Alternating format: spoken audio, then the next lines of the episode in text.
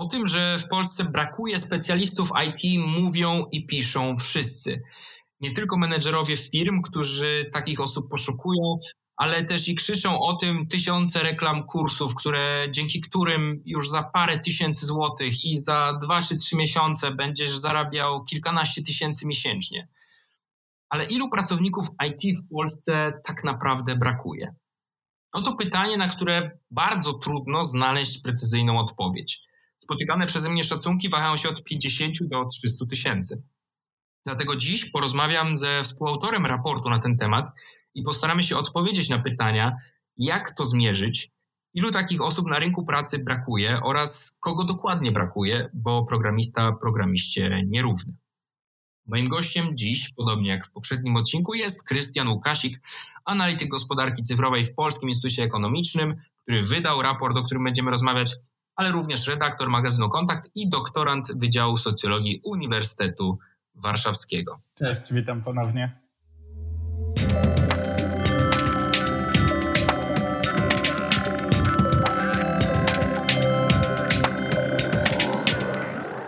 Witam w Sceptechu, podcaście, w którym z nutą sceptycyzmu patrzymy na trendy rozwoju świata cyfrowego i politykę technologiczną. Nazywam się Bartosz Paszcza, naszym montażystą jest Konrad Trzebicki, a podcast powstaje dzięki wsparciu darczyńców Klubu Jagiellońskiego.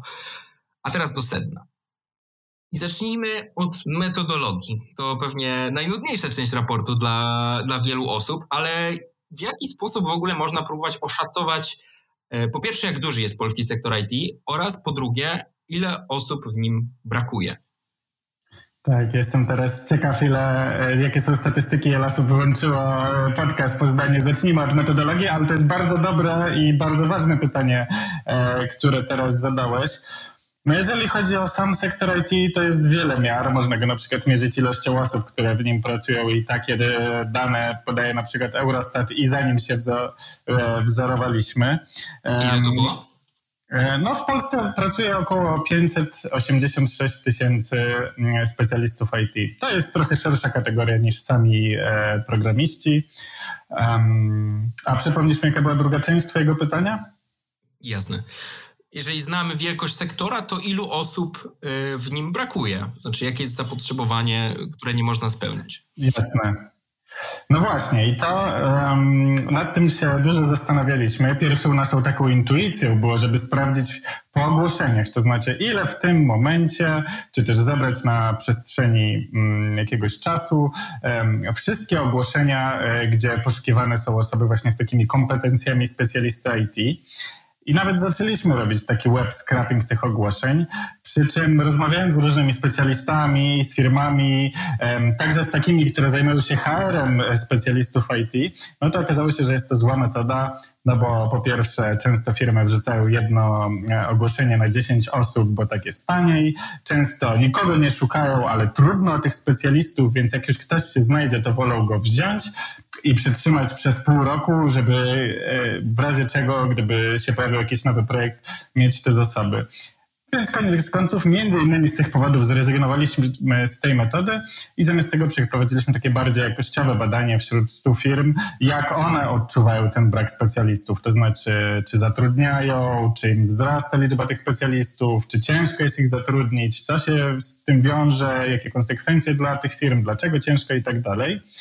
No więc samą liczbę ilu tych specjalistów brakuje, postanowiliśmy zmierzyć dwiema innymi metodami.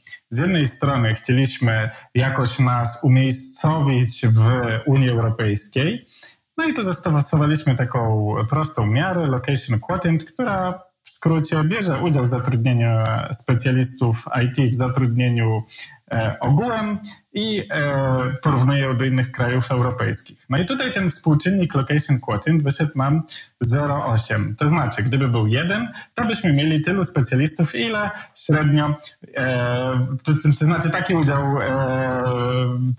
tych specjalistów IT w zatrudnieniu, jak w Unii Europejskiej.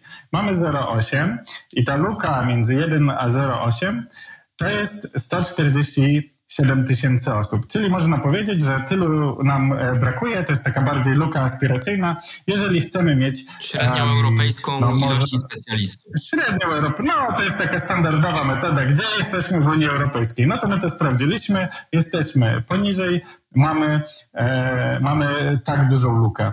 No natomiast to nie są osoby, których w tym momencie brakuje, dlatego chcieliśmy zobaczyć jak... E, jak e, nasze wewnętrzne e, czynniki. Tak, e, przekładają się na to, ile tych specjalistów powinniśmy mieć. No i tutaj przeprowadziliśmy taką analizę danych panelowych, w których właśnie wzięliśmy takie mm, wskaźniki, które mogą jakoś świadczyć o tym, ilu potrzebujemy tych specjalistów, to znaczy nasz eksport usług IT, nasze PKB per capita, wskaźnik DESI, I e, czyli właśnie taki indeks gospodarki cyfrowej. No, w skrócie, jak bardzo scyfryzowane mamy społeczeństwo i ekonomię. I na tej podstawie oszacowaliśmy, ilu tych specjalistów powinniśmy mieć. No i tutaj okazało się, że też nam brakuje, ale dużo mniej, bo tylko 25 tysięcy osób. No i to, e, te dwie liczby mówią nam o tym, że nam sporo brakuje do e, średniej europejskiej, ale jeżeli chodzi o takie strukturalne czynniki, no to nie brakuje nam dużo, właśnie ze względu na to, że wbrew temu, co się powszechnie sądzi, to znaczenie sektora IT w porównaniu do Unii Europejskiej u nas jest niewielkie. To znaczy ten sektor IT nie jest aż tak ważny dla gospodarki, jakby się wydawało. No właśnie, i to jest chyba pierwszy wniosek z waszego e, raportu, który jest bardzo ciekawy i być może nawet ciekawszy niż sama liczba brakujących bo pokazujecie, że w Polsce udział e, sektora IT w całej liczbie zatrudnionych to jest około 3,5%, średnia dla UE to jest 4,5%, w niektórych państwach oczywiście jest więcej od średniej, stąd średnia, ale jednocześnie no przecież mamy taką narrację gdzieś tam przewijającą się przez usta polityków, ale też komentatorów czy biznesmenów, którzy mówią o tych wspaniałych polskich inżynierach docenianych na całym świecie, o tym, że ten sektor przecież dźwigany na plecach y, polskiego game devu i ogromnego sukcesu Wiedźmina e, no jest y, ogromnym sukcesem e, Polski. Więc czy ta Polska naprawdę ma, wyrobiła sobie tą specjalizację w IT, czy tak naprawdę w liczbach tego zupełnie nie widać? Czy wyróżniamy się może chociaż wśród krajów regionu? To znaczy, u nas jest silny eksport tych usług IT, to znaczy polskie firmy są w stanie dowozić produkty międzynarodowym klientom na całym świecie ale przez to też, jeżeli spojrzymy na nie topowe software house'y, tylko wszystkie firmy, no to okazuje się, że one są słabo scyfryzowane też na tle regionu, między innymi właśnie przez tę zależność. To znaczy ta silna koniunktura, ta silna zależność od koniunktury zagranicznej sprawia, że mówiąc wprost, polskie firmy nie stać na cyfryzację i nie stać ich na specjalistów IT, bo jeżeli taka osoba, ci słynni polscy inżynierowie mogą dostać 20 mm, tysięcy w jakimś outsourcingu czy jakiejś części międzynarodowej korporacji, która po prostu tu ma siedzibę, bo jest taniej, to dlaczego miałyby iść i robić um, cyfryzację dla polskich firm? Więc e, no właśnie e, ta silna umiędzynarodowienie tego rynku też jest trochę problemem, no bo przecież ten polski inżynier, to, że on u nas się tu wykształcił i tutaj mieszka, to jeszcze nie znaczy, że będzie pracował dla polskich firm. No stąd ta luka nie ma żadnego problemu, a już zwłaszcza po pandemii, żeby osoby mieszkające w Warszawie pracowały dla szwedzkiej e, korporacji robiącej animacje, dajmy na to. No i też po części jest tak, jak mówisz, to znaczy mamy dobry e, PR i jakby bardzo dobre case wielkich międzynarodowych sukcesów, jeżeli chodzi o gry. No ale gry to nie jest cały sektor IT. Rozumiem, że to, że ten eksport, nastawienie na eksport oczywiście ma też dużo plusów, nie zapominajmy o tym, ale nawet przenosi się na relacje biznesowe, no bo też polskich firm, nawet jeśli chcą po prostu zlecić komuś e, część cyfryzacji, to wychodzi to dosyć drogo, dlatego że wszystkie software house'y, mając klientów zagranicznych, będą zastawionymi na eksport, no też mogą po prostu wystawiać faktury w dolarach zamiast w złotych, mówiąc wprost, e, co oczywiście przekłada się na, e, na kwoty. Więc ten popyt, popyt wewnętrzny, rozumiem, jest identyfikowany jako słabość, jako pewien hamulec dla, dla dla wzrostu polskiego IT. Jeśli chodzi, i to też rozumiem, ma wpływ na, na zidentyfikowane przez Was braki, czyli brakuje nam kilkunastu, kilkudziesięciu tysięcy osób, a nie kilkuset tysięcy, jak często mówi się e, właśnie w takiej przestrzeni publicznej, patrząc dosyć prosto na liczby. Ale czy wnikaliście może w szczegóły, kogo na przykład brakuje? Czy to chodzi o na przykład bardziej zaawansowanych stażem, takich midów i seniorów tak zwanych, czy e, właśnie młodych, a może jest jakaś branżowa specjalizacja e, według języków, czy według zastosowania, w której widać jakieś różnice? Czy w ogóle nie wchodziliście w takie szczegóły? E, wchodziliśmy w takie szczegóły. I no, z tego, co się okazuje, największy problem jest właśnie ze znalezieniem pracowników już posiadających jakieś doświadczenie, to znaczy tych na poziomie mid czy senior, mówiąc branżowo, a nie wśród osób e, rozpoczynających karierę. Więc tutaj właśnie ci studenci trochę e, nie ratują sytuacji. E, a jeżeli chodzi o same kompetencje, no to tu są branżowe raporty, które pokazują na przykład z jakimi umiejętnościami ludzi po, po potrzeba najbardziej, to znaczy jakich ofert pojawia się najwięcej. No i tutaj gdzieś tam się przejawiała Java e, czy Python, prawda? To w prawie w połowie ogłoszeń się, e, się, się te, te, te konkretne technologie pojawiały. Branżowe standardy, ale nawet mimo tego, że potrzebni są bardziej doświadczeni zawodnicy, no to wskazujecie też, że martwiący jest spadek tych nowo kształconych, znaczy absolwentów kierunków ścisłych polskich uczelni. W 2018 roku około 110 tysięcy osób ukończyło studia ścisłe. W 2021 roku było to już jedynie 70 tysięcy, więc 40 tysięcy mniej zaledwie w ciągu paru lat. Czy tę lukę uda się jakoś załatać? Mówi się dużo o tym, o przyjeździe specjalistów ze wschodu, czy to z Ukrainy, czy wcześniej mówiło się o uciekających z Rosji e, i może innych krajów e, właśnie bliższej, odleglejszej Azji. E, czy też ten e, niż demograficzny widoczny na uczelniach po prostu wskazuje nas na jeszcze bardziej rosnące niedobory? E, tak, to jest trafna uwaga. Część e, tego, e, część tego, że mm, spada liczba specjalistów, e, boże, przepraszam, spada liczba absolwentów tych kierunków technicznych, no to po prostu ma przyczyny demograficzne. Ale co jest jeszcze bardziej niepokojące niż to, że na przestrzeni tych kilku lat mamy 30 tysięcy absolwentów mniej, to że spada odsetek absolwentów e, studiujących właśnie te kierunki inżynieryjskie, matematyczne, techniczne, no, w skrócie STEM.